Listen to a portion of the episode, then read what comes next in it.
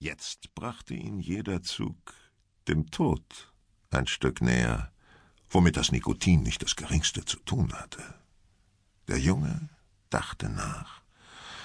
Die junge Magierin gefiel ihm ebenso wie das halbbewusste Wissen, ihr intellektuell überlegen zu sein. Außerdem können wir noch festhalten, dass Großmeister sehr unaufmerksame Menschen sind. Der Wind hat ihm seinen Hut weggerissen, aber er hat es nicht einmal bemerkt. Das könnte sein, pflichtete der Lehrer ihm bei. Aber wir anderen sollten folgende Moral aus dieser Geschichte ziehen. Man sollte sich nicht in die kleinen Probleme der Menschen einmischen. Entweder missverstehen uns die Menschen oder sie lassen ihre Aggression an uns aus. Aber Deniska hat sich doch mit dem Großmeister ausgesöhnt, als er ihm eine Schachpartie vorgeschlagen hat. Das ist ein weiterer kluger Gedanke, lobte der Lehrer. Um die Beziehungen mit einem Menschen zu klären, ist keinerlei Magie nötig. Man muss noch nicht mal versuchen, ihm zu helfen. Viel wichtiger ist, mit einem Menschen ein Hobby zu teilen. Alle hörten dem Lehrer aufmerksam zu. Er liebte es, Märchen oder Kinderbücher zur Illustration heranzuziehen und aus ihnen eine Vielzahl erstaunlicher Analogien abzuleiten. Das machte den Schülern immer Spaß. Einen halben Kilometer von ihnen entfernt ging der ehemalige Fahrgast inzwischen die Majnitskaya entlang. An einem Zeitungskiosk blieb er stehen. Er suchte in seiner Tasche nach Kleingeld und kaufte sich die Komsomolskaja Pravda. Der Lehrer sah sich suchend nach einem Mülleimer um. Der war weit weg. Schon wollte er seine Kippe zur Freude der Späne in den Teich werfen, da fing er Andrejs Blick auf und ließ von dem Vorhaben ab.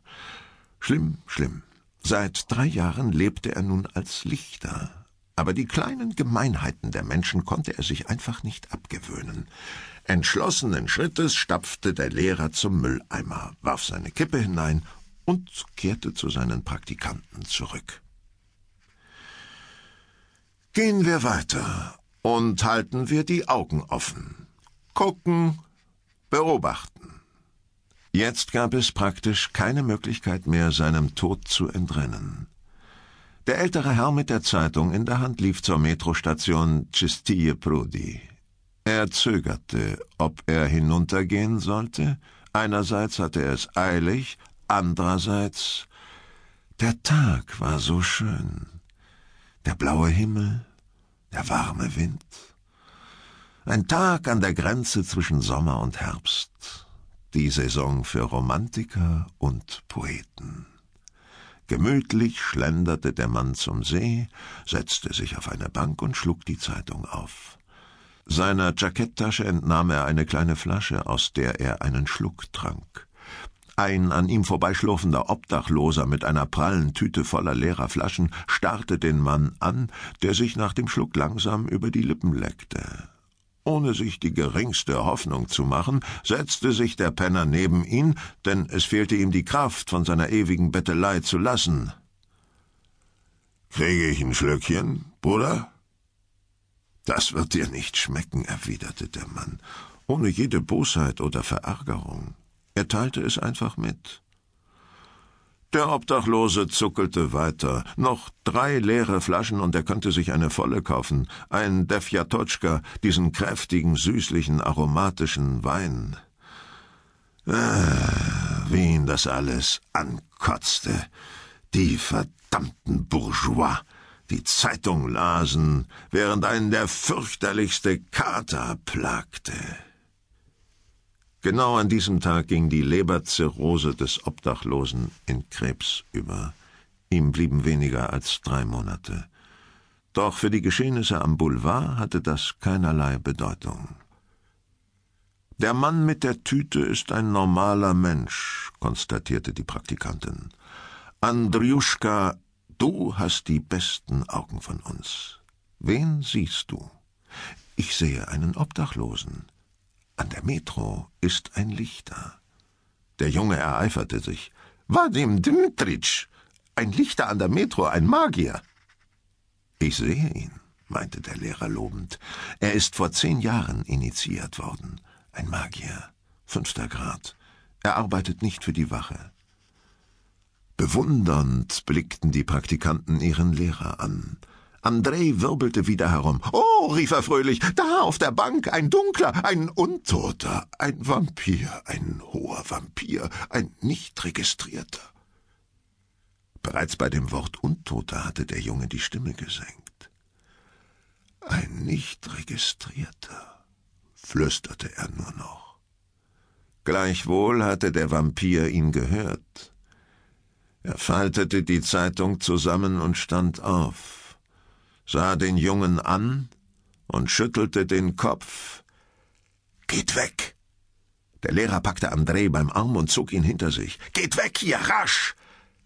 Der Vampir kam auf ihn zu, mit großen Schritten, die rechte Hand vorgestreckt, als wolle er ihn begrüßen. Einer der Praktikanten holte sein Handy heraus und drückte den Notruf. Brüllend beschleunigte der Vampir seinen Schritt. Stehen geblieben! Nachtwache! Wadim Dmitrijewitsch hob die Hand und schuf den Schild des Magiers. Bleiben Sie stehen! Sie sind festgenommen! Die Silhouette des Vampirs verschwamm, gleichsam als bewege er sich sehr rasch. Die junge Praktikantin schrie auf und versuchte sich selbst einen Schild zu schaffen, was ihr indes nicht gelang. Der Lehrer drehte sich zu ihr, sah sie an, und genau in dem Moment traf ihn etwas an der Brust, zog sich schneidend und heiß um ihn zusammen, riss ihm das Herz heraus. Der nutzlose Schild verlosch, löste sich im Raum auf. Der Lehrer schwankte, fiel aber noch nicht hin, sondern schaute hilflos auf den blutenden, pulsierenden Klumpen, der vor ihm auf dem Gehsteig lag.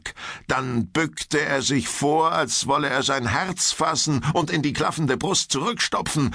Um ihn herum verdunkelte sich alles, der Asphalt schoss ihm entgegen, und er fiel. Sein Herz gepackt halten. Seine pädagogische Laufbahn hatte nicht allzu lange gewährt.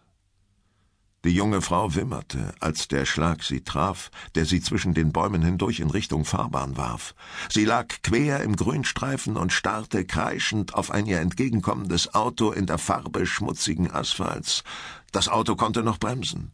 Die Frau quiekte noch einmal, versuchte aufzustehen und nahm erst in diesem Moment die schrecklichen Schmerzen in der Taille wahr. Sie verlor das Bewusstsein. André schleuderte es nach oben, riss es in die Luft, als wolle ihm jemand in die Augen schauen oder in den Hals beißen. Weshalb musstest du mich entdecken, Primus? fragte eine Stimme. Der Junge schrie, hämmerte gegen die unsichtbaren Hände, er spürte, wie sich auf seinen Jeans ein peinlicher nasser Fleck bildete.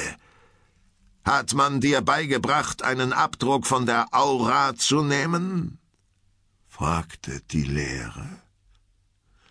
Vergiss nicht, dass ich eine Lüge spüre. Nein! schrie André sich windend. Der Griff des unsichtbaren Vampirs lockerte sich ein wenig. Gleich darauf blitzte vor ihm etwas auf. Einer der Männer aus seiner Gruppe hatte genug Kraft gesammelt, um einen Kampfzauber zu wirken. Selbstverständlich hatte nicht nur der Junge Gefallen daran gefunden, im Lehrbuch vorzublättern, Andrei trug es davon. Alles um ihn herum drehte sich, und er krachte mitten im See ins Wasser, verscheuchte die dicken, trägen Schwäne und die kecken, vorwitzigen Enten. Im Wasser strampeln sah er, wie der Praktikant, der den Schockzauber abgeschossen hatte, umfiel, während der zweite nach einem Anruf davonstürzte. Andrei schwamm zu dem kleinen Häuschen der Schwäne und kletterte auf die hölzerne Plattform. Aus dem Häuschen stank es nach Vogelkot. Gleichwohl zog der Junge es vor, das Eintreffen der operativen Gruppe hier mitten auf dem See abzuwarten. Am nächsten Tag wurde sein Verhalten von Geser als das einzig angemessene in der gegebenen Situation bezeichnet. Dem Jungen wurde der inoffizielle Vorschlag unterbreitet, über eine Arbeit in der Wache nachzudenken. Wie hatte Wadim Dmitrijewitsch immer so schön gesagt, die toten Helden dienen irgendwo anders. In Anbetracht der Umstände war die Zahl der Opfer gering. Der Lehrer und einer der Praktikanten, von Hause aus Mathematiker. Vielleicht hatte ihm einfach die Zeit gefehlt, um zu berechnen, was er, der unerfahrene Magier fünften Grades, dem hohen Vampir entgegensetzen konnte. Aber Vielleicht wollte er sich das auch einfach nicht ausrechnen.